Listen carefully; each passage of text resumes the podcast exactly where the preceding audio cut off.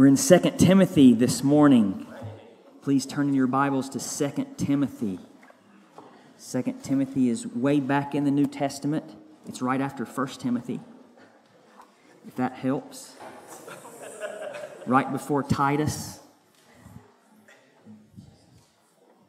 As I mentioned, we normally preach through books of the Bible. We're in Matthew's Gospel right now, going verse by verse, but this month we take a special time of thinking about the Word of God, prayer, ethnic harmony, and abortion.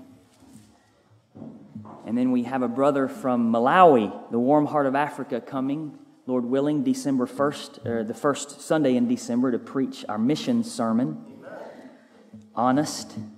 Some of you may know him from Westminster. But today we're in 2 Timothy 4 to think about the Word of God. The Word of God. 2 Timothy 4, verses 1 and part of verse 2. 2 Timothy 4, verses 1 and 2.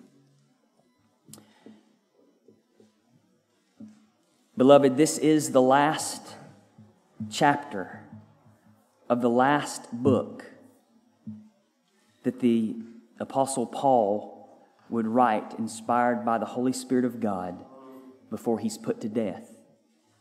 And in the last chapter of that last book that he would write, he begins that chapter with one of the most serious, somber charges in the whole Bible that shows us the centrality of the moment we're coming to right now. 2 Timothy 4, verses 1 through 2. I charge you in the presence of God and of Christ Jesus, who is to judge the living and the dead, and by his appearing in his kingdom, preach the word. Let us pray.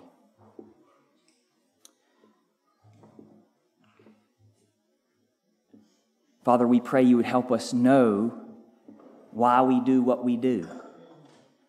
Why we do what we do on Sunday mornings, why we give so much time to the preaching of the Word of God, why we as elders are so adamant and unrelenting to pursue people to be here on Sunday morning to hear the preaching of the Word of God Father, thank you that we don't do this because of man's tradition, but because you so powerfully and soberly command it here. Preach the word. Father, help us to understand why the preaching of the word is so central to our lives as Christians, why the preaching of the word is so central to the life and healthy health, health of the church. Father, we pray that you would help us to uh, always have men who are qualified here to, to preach the word faithfully. We pray that for, for decades and years, and if you tarry even uh, centuries to come, that the word would be faithfully preached from this pulpit. Yes. Father, we pray for ourselves that we would, would fall in love with the preached word of God that, that we would love you and love your son and, and love uh, uh, your word so much that we would hunger and thirst for the preaching of the word of God because we love you so much and want you so much and want to be more like you so much and want to obey you so much. And so, Father, you know what you need to do in our hearts and lives as individuals and as a congregation. We pray that you would let us hear from you today, that you would speak to us today that you would save and sanctify us today, that you would show us the meaning of this text and rightly apply it to our hearts. Please do it, Holy Spirit, for the glory of the Father. Through your Son, Jesus Christ, we pray. Amen. Amen.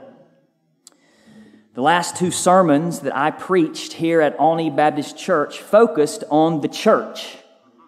What is the church? The gathering of God's called out ones, not a building, but the people gathered who have been called by God, where the Word of God and the gospel is rightly preached, where the ordinances, baptism, and the Lord's Supper are rightly administered or given, and where church discipline is rightly practiced, where, where we hold our members accountable to pursue Christ and repent of sin. We thought about the officers of the church, the, the two offices being elders and deacons, and the, the qualifications for those offices and the duties for those offices. And we thought about the importance of, of the members of the church and Christians being at church being in this gathering on the Lord's Day, on Sunday. Today, we consider the Word of God. And today, I, I want to keep that church focus going, that centrality of the church focus going by encouraging you to zealously pursue the Word of God in the preaching of the Word of God in church every Sunday morning.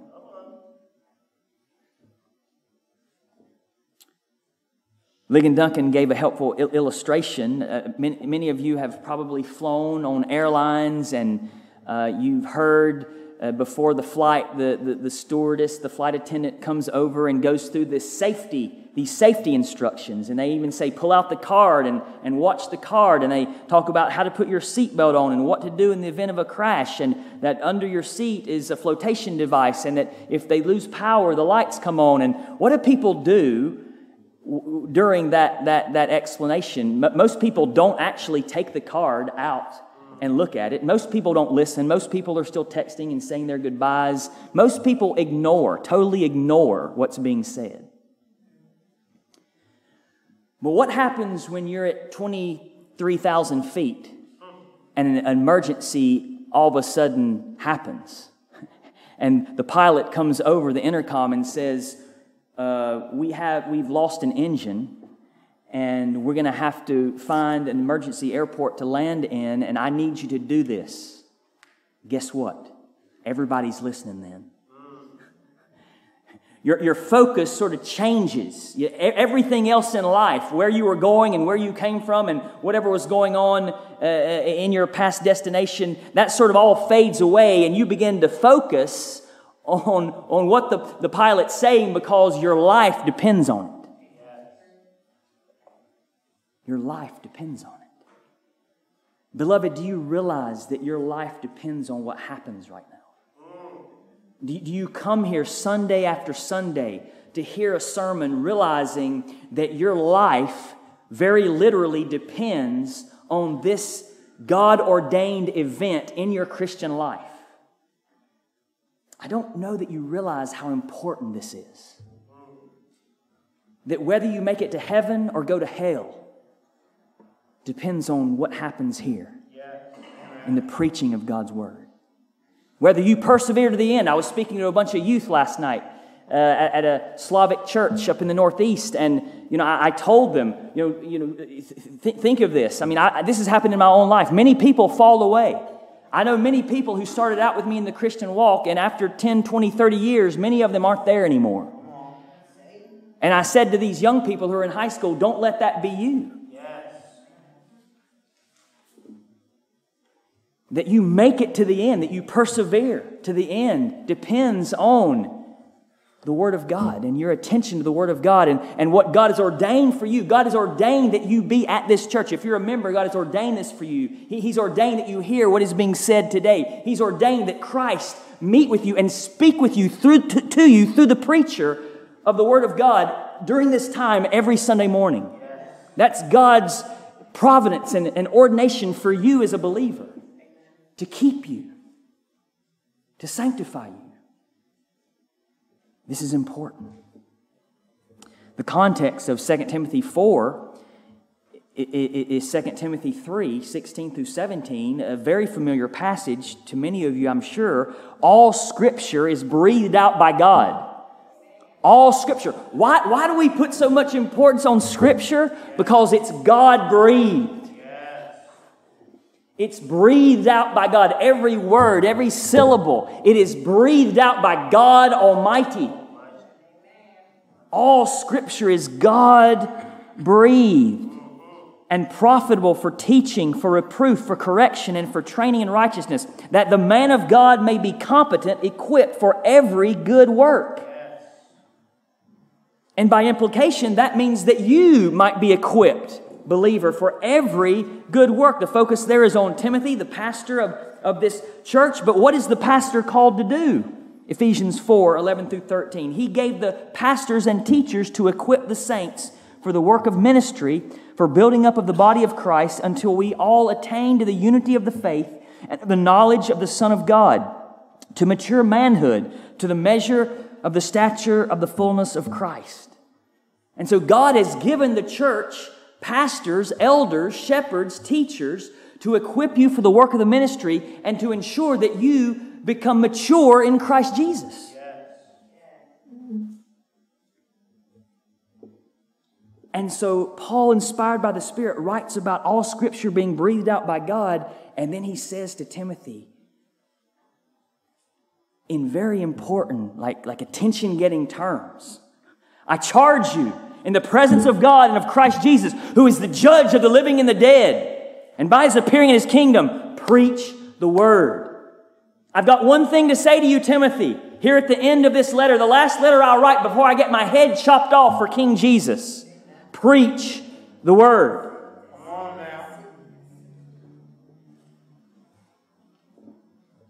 It's important. As I said, Ligon Duncan comments, Paul is writing his last letter to Timothy. And it's the last chapter of the last book that is inspired by the Apostle Paul that he will ever write. Inspired by God, written by the Apostle Paul. The last chapter he'll ever write, and he opens it by saying, Timothy, one thing, don't you ever forget it. Preach the word. And so, point number one the solemn, serious weightiness of this charge. Listen to these words again. I hope that you'll have this memorized by the end of the sermon. I charge you in the presence of God and of Christ Jesus, who is the judge of the living and the dead, and by his appearing in his kingdom, preach the word. John Piper comments I am not aware of any other biblical command that has such an extended, intensifying introduction, though 1 Timothy 5:21 comes close. And so we're going to think about the introduction, point number 1, and then we're going to think about the charge. He says, "I charge you." Paul writes, "I charge you. I testify to you. One commentator comments this has a legal nuance or a legal flavor, like testifying under oath in a court of law. So the picture is of the aged apostle calling his young disciple, Timothy, to the front of God's judicial bench and charging him under oath with the awesome task of proclaiming God's word to hearers who, in a similar way, will one day stand in front of that fearsome bench for judgment by Christ Jesus who will return to reign over all. And so he's charging, he's calling Timothy in a, in a legal way to stand before God and give an account for what he's calling him to do. And he says, in the presence of God and of Christ Jesus. Beloved, when you are in the presence of, of God, it's serious business. In, in the presence of God and of Christ Jesus, Jesus is God. This is a serious encounter. It's a big deal. This is big time important. Remember when Moses was in the presence of God, uh, when the burning bush, when God spoke to him through the burning bush, take your sandals off, for you stand on holy ground. Remember when Isaiah was in the presence of God, woe is me, for I'm undone, for I'm a man of unclean lips, and I am among a people of unclean lips. When Peter was in the presence of God, Jesus, he said, Depart from me, for I'm a sinful man. When the apostles were in the presence of King Jesus in the boat, when Jesus said, Peace be still to the storm, they were more terrified now of, of Jesus than they were of the storm. Being in the presence of God is serious business, it's terrifying. And Paul says, I give you this charge in the presence of God and of Christ Jesus. Again, Piper says Paul is testifying to the fact that God is behind this command. God is watching over it closely to see that it is delivered. There is no higher authorization and no higher attendant to the proceeding of this testimony.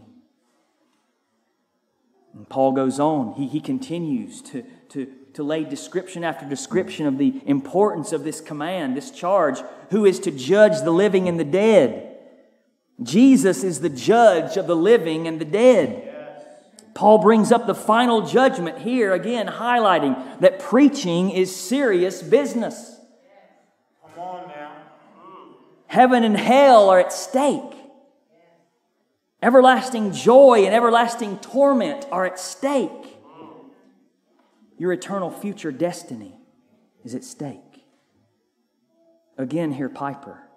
The point seems to be that when it comes to preaching, the stakes are raised higher than any rewards or threats in this life.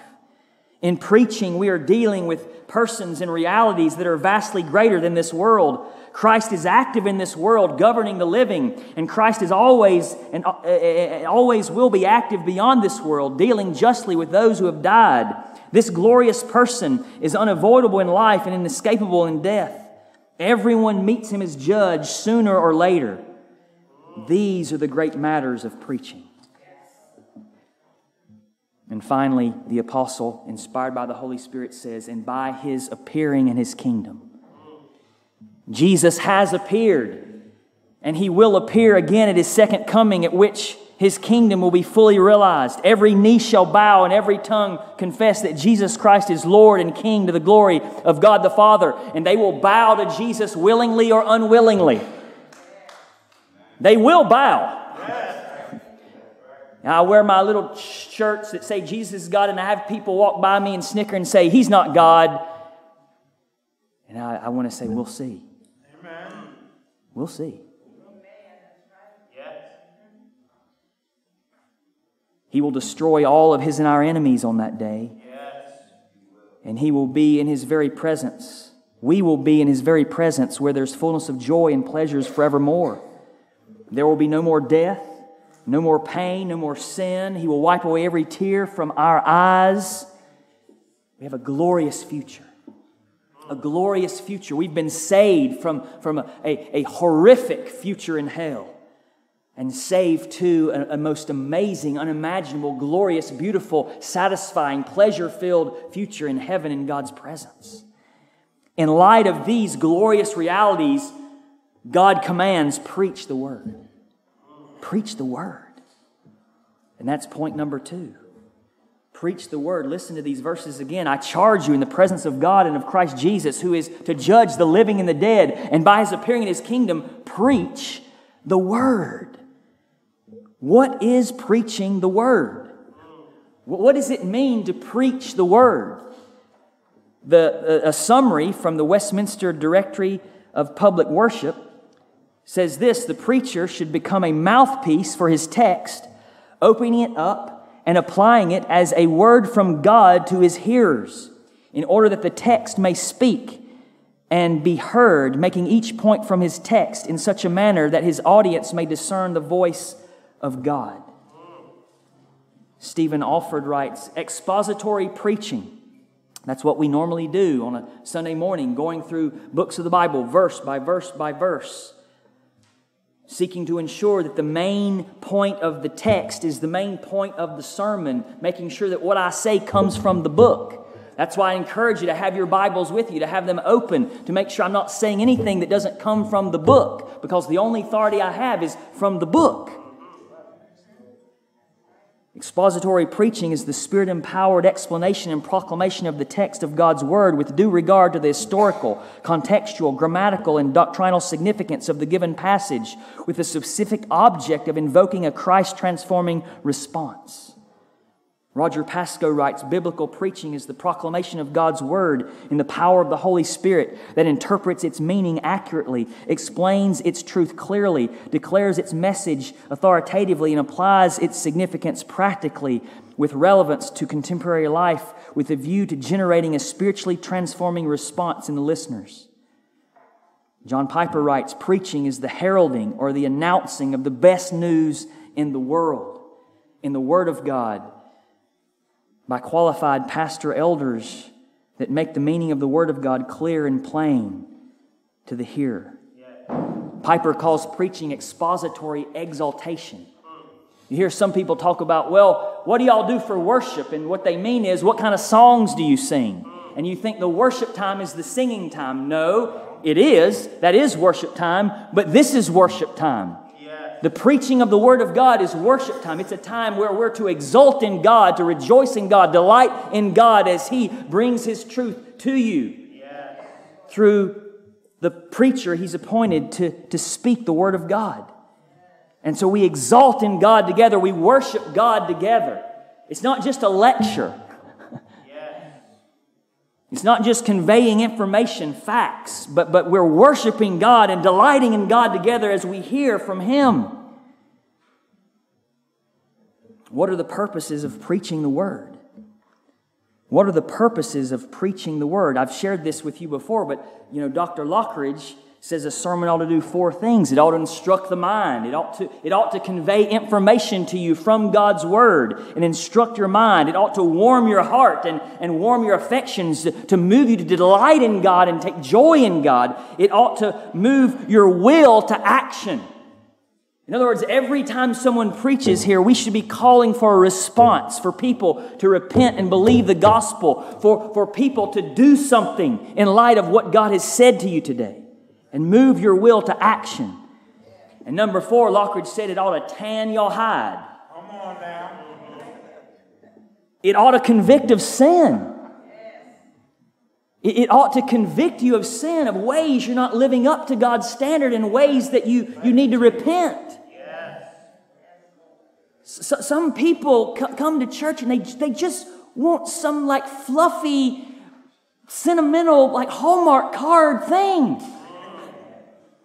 I, I heard one pastor say Jesus never talked about the love of God to sinners. He always talked about sin and damnation to sinners. I don't know if we would know Jesus sometimes if we met him. He, he, he, he's just so different than some of the ways we've conceived of him. Read your Bibles and get to know him. See how he talks about sin. See how he brings up sin. See how he talked to the woman at the well. You've had uh, uh, the man you're with is not your husband, and the, you've had five husbands, and the man you're now with is not your husband. I mean, he brought up sin. He talked about hell more than anyone else in the Bible combined. He wasn't a Hallmark card preacher. So I'm just trying to be like Jesus when I talk about hell and sin and damnation. Sorry if I'm too much like Jesus. Sorry. Not sorry. Because when you get the fact that hell is unbelievably horrific and, and you see your sin as, as unbelievably evil, friend, the gospel becomes sweet to you. The fact that Jesus has saved you from that, He saved you from your sin, He saved you from hell, it will make you skipping, shouting, jumping, dance. Oh, Hallelujah. And He has. He has. He saves sinners.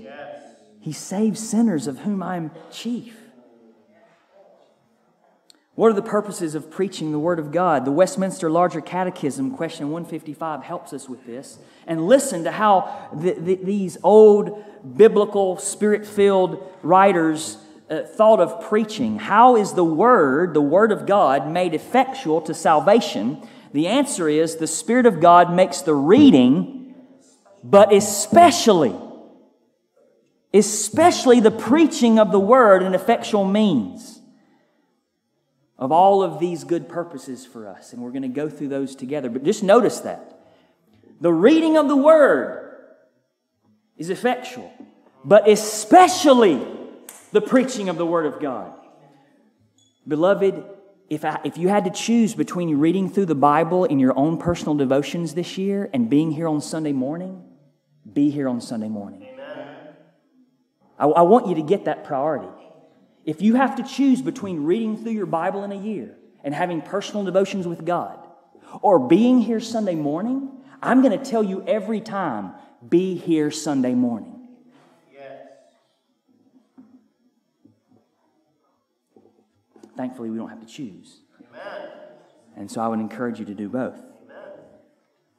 But just note that the Spirit of God makes the reading, but especially the preaching of the Word, an effectual means of, and now we're going to think about all these ways that the, the Word is effectual for our growth in Christ. A means of enlightening, a means of enlightening. The, the preaching of the Word of God enlightens you to know the Word of God.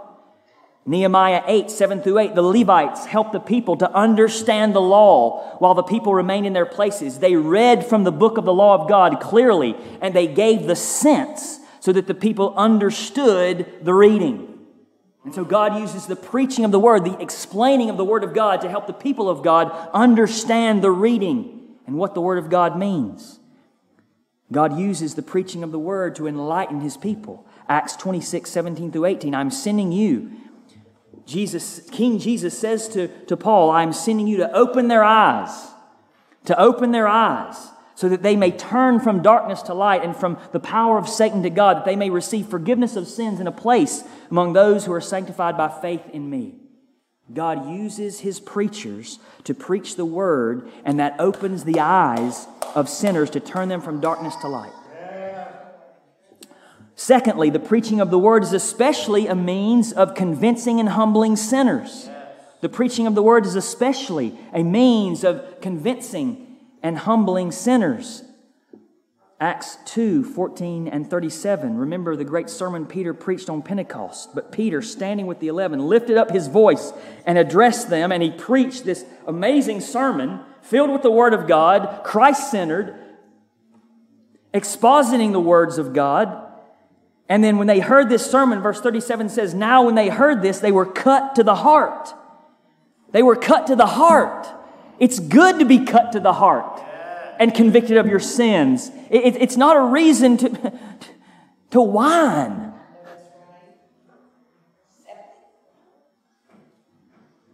Because the preacher made you feel bad about your life. It's, it's, it's, it's a reason to rejoice that God is using His Word to show your sin, that you can repent and be more like Jesus. You see?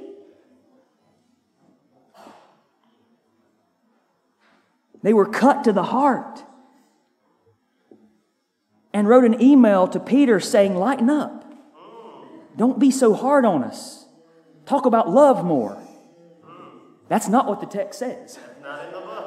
It's not in the book.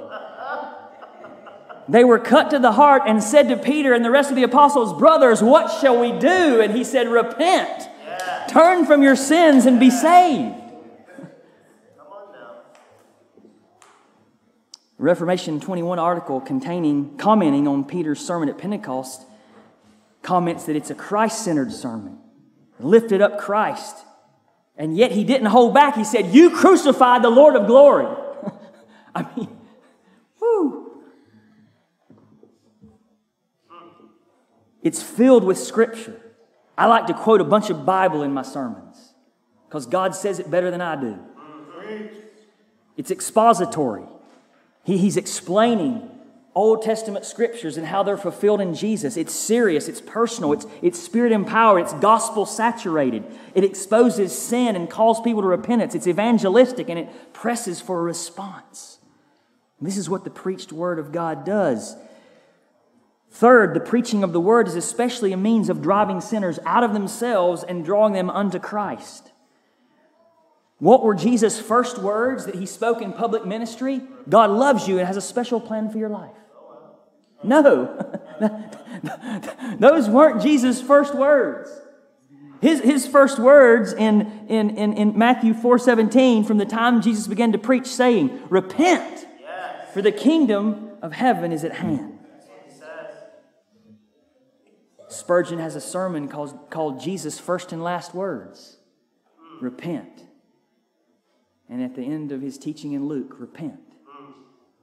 Turn from sin. Turn from sin and, and believe the gospel. The preaching of the word is especially a means of driving sinners out of themselves. That's repentance, to turn away from self and sin and drawing them unto Christ. Yes. To Jesus. Acts 5:42 and every day in the temple and from house to house they did not cease teaching and preaching Jesus as the Christ. We preach Christ crucified. Paul said to the Corinthians, I determined to know nothing among you except Jesus Christ and Him crucified. Titus 1 1 through 3, Paul, a servant of God and an apostle of Jesus Christ, for the sake of the faith of God's elect and their knowledge of the truth, which accords with godliness in hope of eternal life, which God, who never lies, promised before the ages began, and at the proper time manifested in His word through the preaching through the preaching with which I have been entrusted by the command of God our Savior. Wow, I never noticed that. It's like everything is leading up to this moment in time where Christ would be preached. Preached. Friend, have you heard the preaching of the word in such a way that you've been driven out of yourselves and drawn unto Christ? Have you done that, young people? Have you heard the preaching of the word of God in such a way that you've been driven out of yourself and driven to Jesus Christ? We, we preach it every Sunday. I mean, the Bible teaches that all of us have sinned and fallen short of the glory of God. We, we have had wrong views of Jesus. We, we've made Jesus in our own image. Like we're like this, and so we make Jesus like we are. And that's a sin. We've lied and cheated and stolen. We've, we've committed sexual morality. We've had sex outside of marriage. We've been addicted to pornography. We've looked with lust, which Jesus says is adultery. We've murdered people. Jesus spoke of how anger in the heart is, is like murder. And so we murder people with our anger and our foul mouths. When God says, Let no unholy communication come out of your mouths, and we take God's name in vain, saying, O M, I don't even want to say it. It's blasphemy. Or using Jesus' name as, a, as an exclamation, Oh, blaspheme God. We've all sinned against Him. We all deserve hell. We deserve judgment. But the good news is God loves sinners. God loves sinners, and so He sent His Son, Jesus Christ, who is fully God and fully man, into the world. And Jesus, unlike us, lived a perfect life, a perfectly holy, humble, loving life. And He came preaching like no man ever preached. They said of Him, No man ever spoke like this man. He came loving like no man ever loved healing the sick, causing the blind to see, making the deaf hear, raising people from the dead, bearing with his disciples patiently after over and over again. They just don't get it. He's patient, he's compassionate. And he did that all the way to death on a cross, where he suffered the curse and wrath and judgment of God that we deserve. He took the hell that we deserve. He took the everlasting torment and judgment that we deserve. He took that all upon himself and cried out, My God, my God, why hast thou forsaken me? He was forsaken by God as sin, even though he knew no sin. He died and was buried. But then the third day, the third day, he rose from the dead. He conquered sin, death, and hell. Muhammad's dead. Any Muslims here today, let me tell you, your prophet is dead. He cannot save you. You will end up dead like him. Any Buddhist here today, I love you enough to tell you, Buddha is dead. He cannot help you. Every religious teacher, leader, founder, king, president, they're dead or will die. Jesus rose from the dead. He is king. He is Lord. He is God.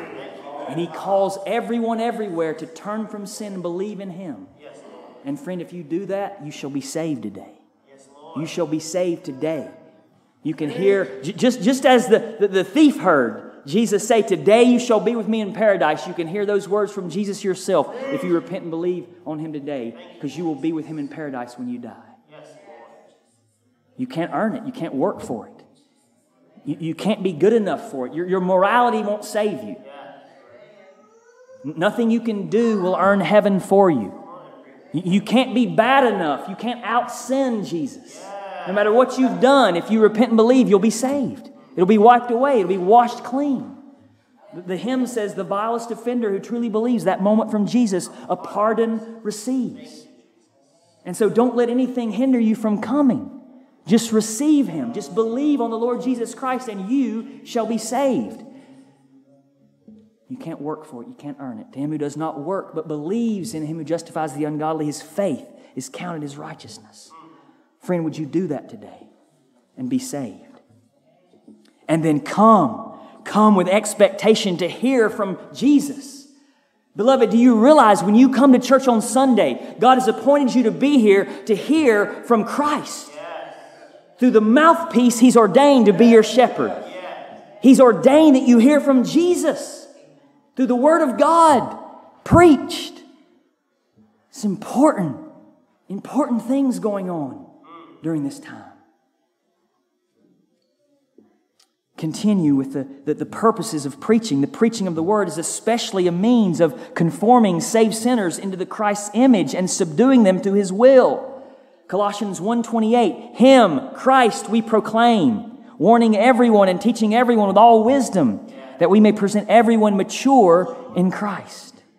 We proclaim Jesus, and we warn everyone and teach everyone with all wisdom, that we may present everyone mature in Christ. We preach that you might be mature, that you might grow and be all that God wants you to be in Jesus. God does that especially through the preaching of the Word. The preaching of the word is especially a means of strengthening saved sinners against temptations and corruptions. This is meant to strengthen you, that you will not fall away, but keep persevering in faith.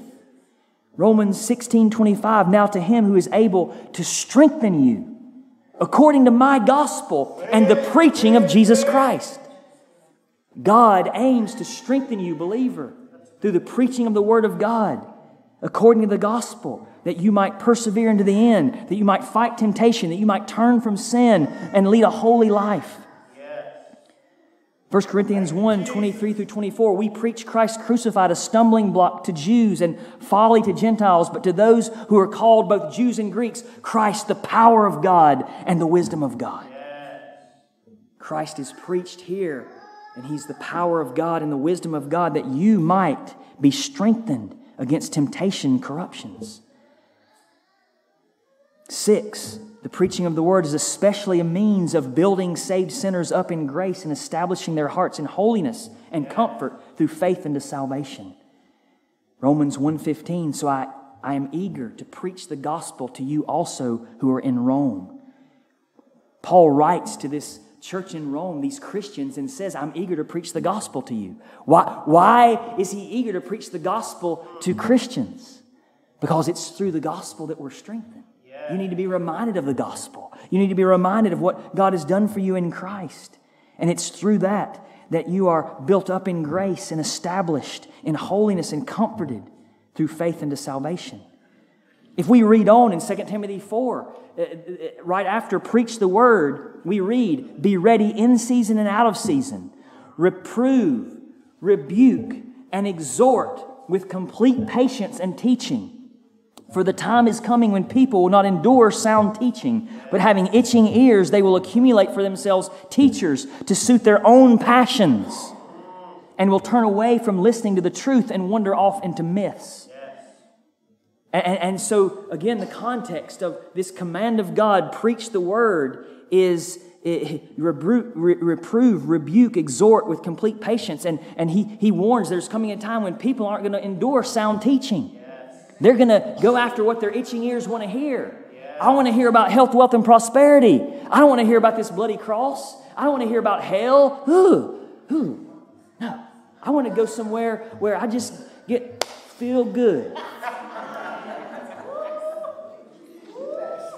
and get told I'm going to be rich and have all this stuff and everything's going to be great in life. But, friend, that, that's not biblical. That, that, that's you, your itching ears, seeking what you want to hear. And, and I'm called to, to tell you what God says and the way that He says it. And I'm telling you, you're going to have a better dance when you get hell in Jesus. Yes. You're going to have a better dance and deeper joy. When you get hell and you realize Jesus has saved you from hell, in the future, He saved you too.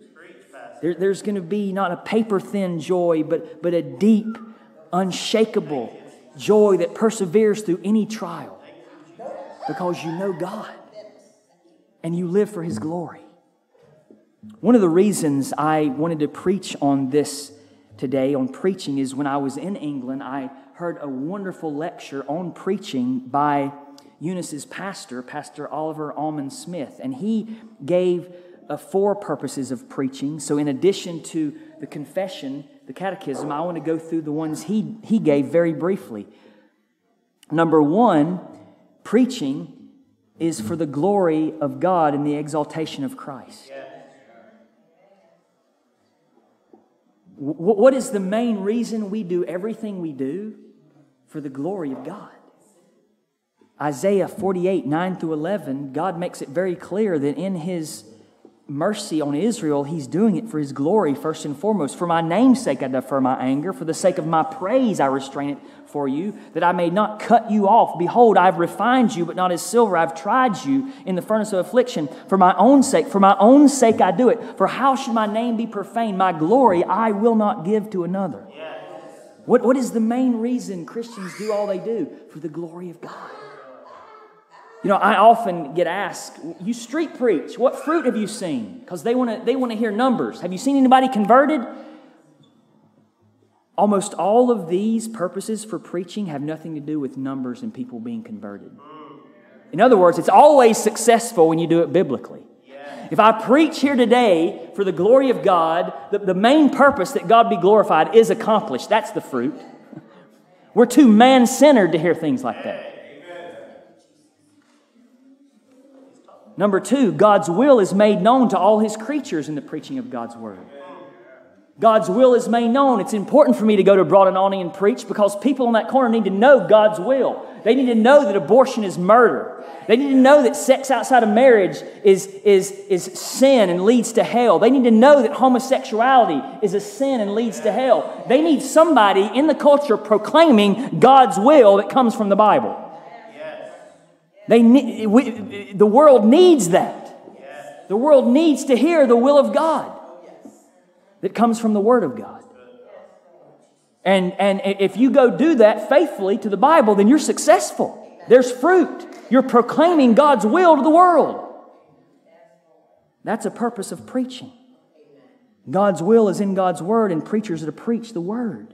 And we make known His will to creatures. Number three, God's people are effectually called, and all God's elect are saved. God is not going to leave anybody behind. He's going to get every single person He chose before the foundation of the world. All His elect will be saved through the preaching of the Word of God. And so we go preach because His elect are, are, are here this morning, and His elect are out there on, at Broad and Olney, and we preach knowing that He'll call every one of them and it will be successful. Number four, sinners are exposed as wicked, and sin is shown to be wicked when we preach the word of God faithfully. 1 Corinthians 6, 9 through 10. Do you not know that the unrighteous will not inherit the kingdom of God? Do not be deceived, neither the sexually immoral, nor idolaters, nor adulterers, nor men who practice homosexuality, nor thieves, nor the greedy, nor drunkards, nor revilers, nor swindlers will inherit the kingdom of God. Sinners are exposed as wicked and sin is shown to be wicked when we faithfully preach. And fifth, he says, we hasten the day of Christ's return. When we preach the gospel, when we preach the word, we hasten the day of Christ's return. Matthew 24, 14. And this gospel of the kingdom will be proclaimed throughout the whole world as a testimony to all nations. And then the end will come. That's the end of the exposition of our passage today. And now, what, what should you do? I mean, practically, what should you do? Well, I mean, you should really take what we're doing here seriously. That's one thing you should get from these verses. This is a serious business. I should really take seriously what we're doing and, and, and obey the command here preach the word. Yes. In light of the fact that he's in God's presence, in the presence of Christ, who will judge the living and the dead who will return and, and usher in his kingdom. Preach the word. What should you do as, as a congregation? Several things. Number one, prepare. Prepare for this.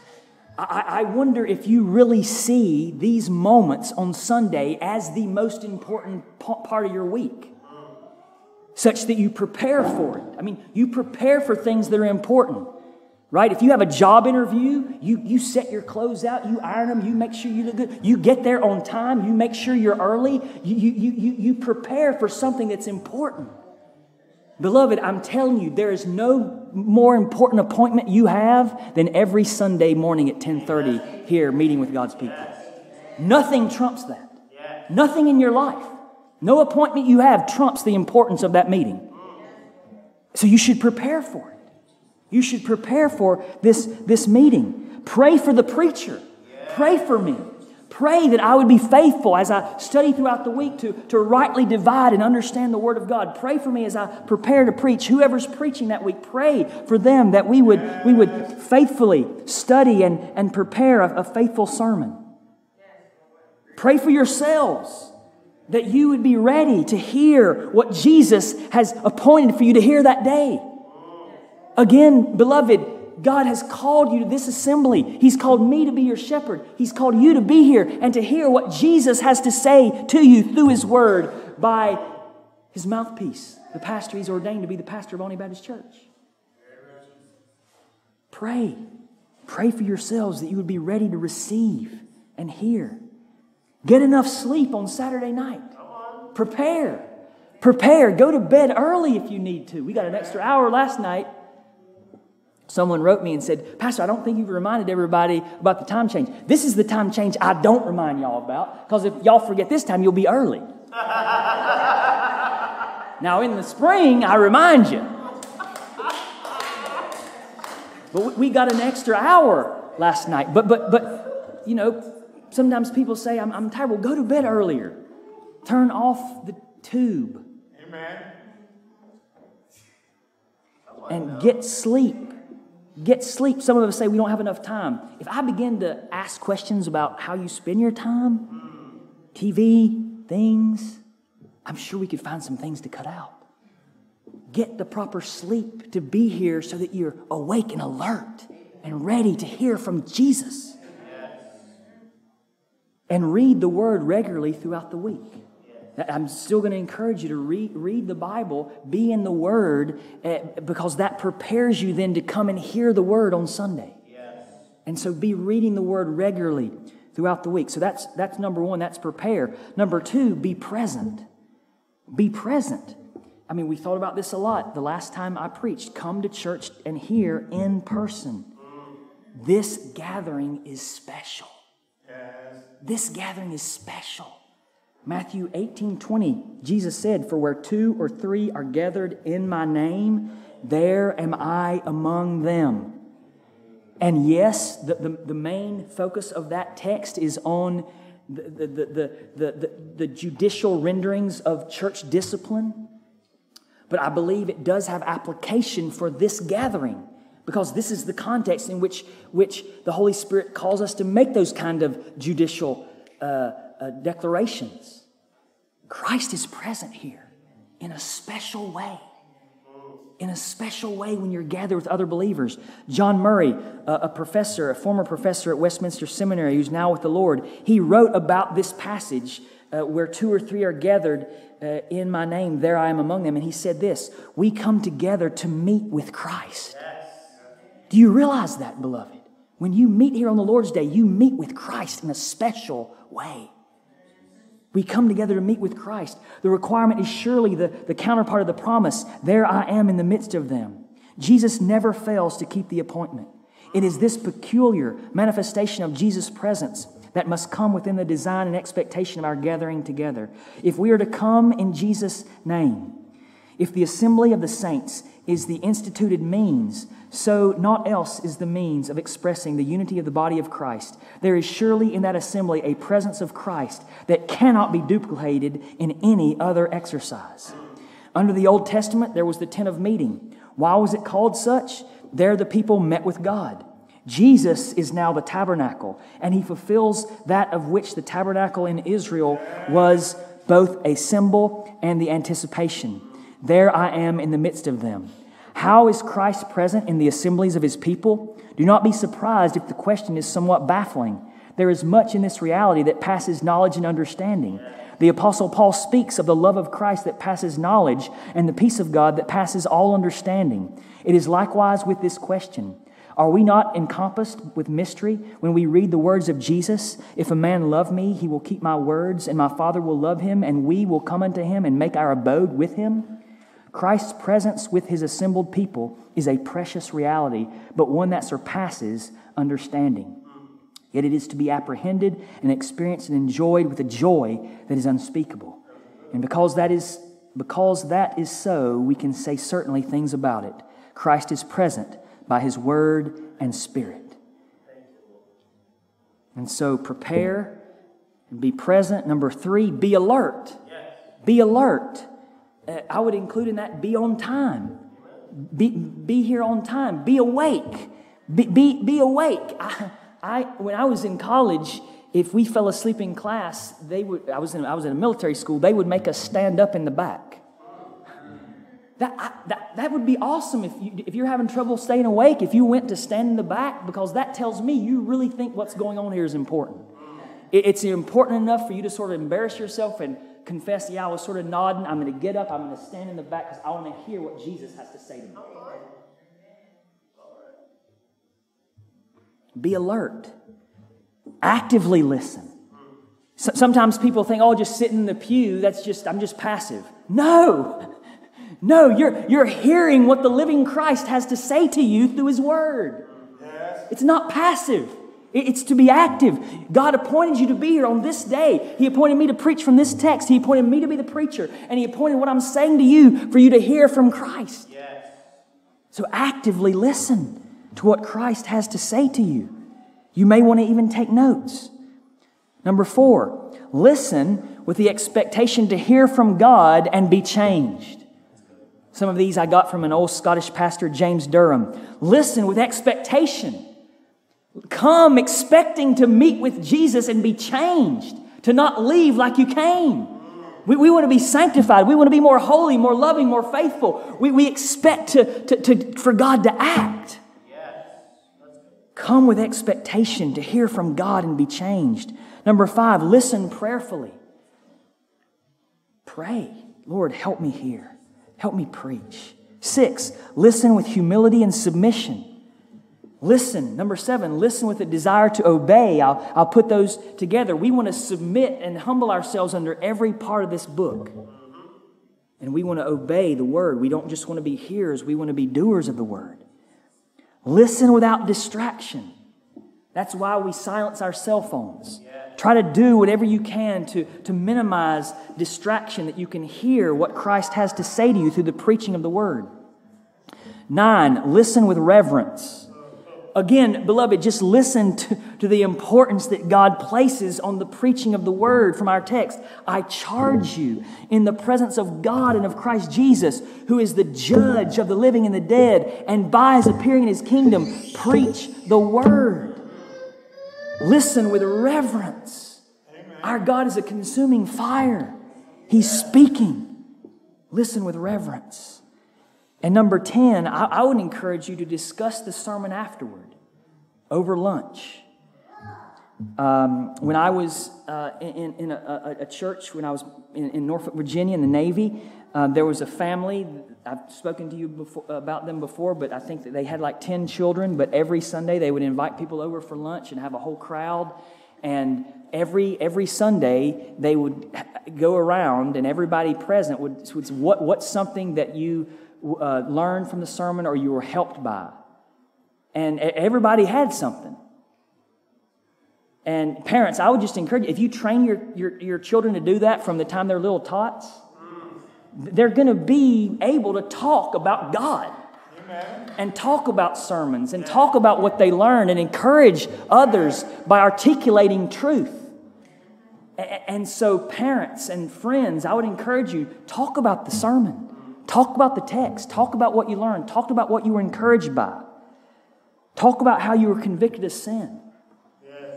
When I was over in England this past week, the pastor had a bunch of people over to his house after the sermon, and that's what they did go around and talk about what you learned. And his 15 year old daughter had the most to say because she's probably been doing it since she was a little tot. So discuss what you learned. And that's why we do these discussions afterwards to discuss the sermon, encouraging people to think what are you learning? What, what, what, how are you encouraged by the Word of God? And we want to grow in that. Beloved, hear this, this final word by John Piper. God did not ordain the cross of Christ or create the lake of fire in order to communicate the insignificance of belittling his glory. The death of the Son of God and the damnation of unrepentant human beings are the loudest shouts under heaven that God is infinitely holy and sin is infinitely offensive and wrath is infinitely just and grace is infinitely precious. And our brief life and the life of every person in your church and in your community leads to everlasting joy or everlasting pain. This has got to grip us.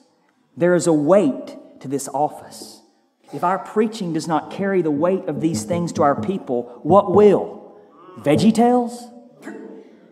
Radio? Television? Discussion groups? Emergent conversations? God planned for his son to be crucified and for hell to be terrible so that we would have the clearest witness possible to what is at stake when we preach. What gives preaching its seriousness is that the mantle of preaching is soaked with the blood of Jesus and singed with the fire of hell. That's the mantle that turns mere talkers into preachers. Yet tragically, some of the most prominent evangelical voices today diminish the horror of the cross and the horror of hell. Beloved, I don't want to be one of those. I don't want to be a, a, a, preacher who diminishes the horror of the cross or diminishes the horror of hell because I want you to have joy in God that surpasses understanding. And, and we have, I mean, Jesus makes all of this possible. Jesus is the one who makes this glorious thing we do every Sunday in the preaching of God's Word. He is the one who makes all of this possible that we can hear the, the Word of God and be encouraged uh, in the salvation that we have because of all that He did for us on the cross. Christ has died, Christ is risen, Christ will come again. And we preach Him. We preach Him. And you hear from Him through the preaching of the Word. And so I encourage you, beloved, give yourselves. Give yourselves in 2023 to the preaching of God's Word like you never have before. Christ says to pastors, preach the word. Instruct the mind so truth is heard. Warm the heart so joy is stirred. Move the will to do the word. Convict of sin, repent, and turn. God's glory is our most great concern. God's will made known so we will learn. God's people called and saved. Discern the wickedness of sinners burn. We hasten Jesus' great return. For he has died and rose to spurn the death and darkness we did earn. So now for him we long and yearn, for he's our all and great concern. Him we preach, repent and turn. Father, thank you so much that you've ordained, especially the preaching of the word, to conform us to the image of Jesus Christ. Father, we ask that you would help us give ourselves seriously to, to the seriousness and, and, and, and centrality of the preaching of God's word here on Sunday morning. Help me, Father, be a faithful preacher. Help the other pastors here and those who preach here be faithful preachers of the word of God. Thank you for Isaac and his faithful sermon last week, preaching to us the word of God. Father, we pray that there will always be faithful preachers here to preach the word and do so in a way that pleases you. Father, we ask that we would be a people who make you and your word and the preaching of the word and the gathering of people central in importance in our lives. We ask, oh God, you would save sinners. We pray you would build people up in the faith. We pray that you would conform us to the image of Jesus and bring us to full maturity in Christ. And we ask it all for Jesus' sake. Amen.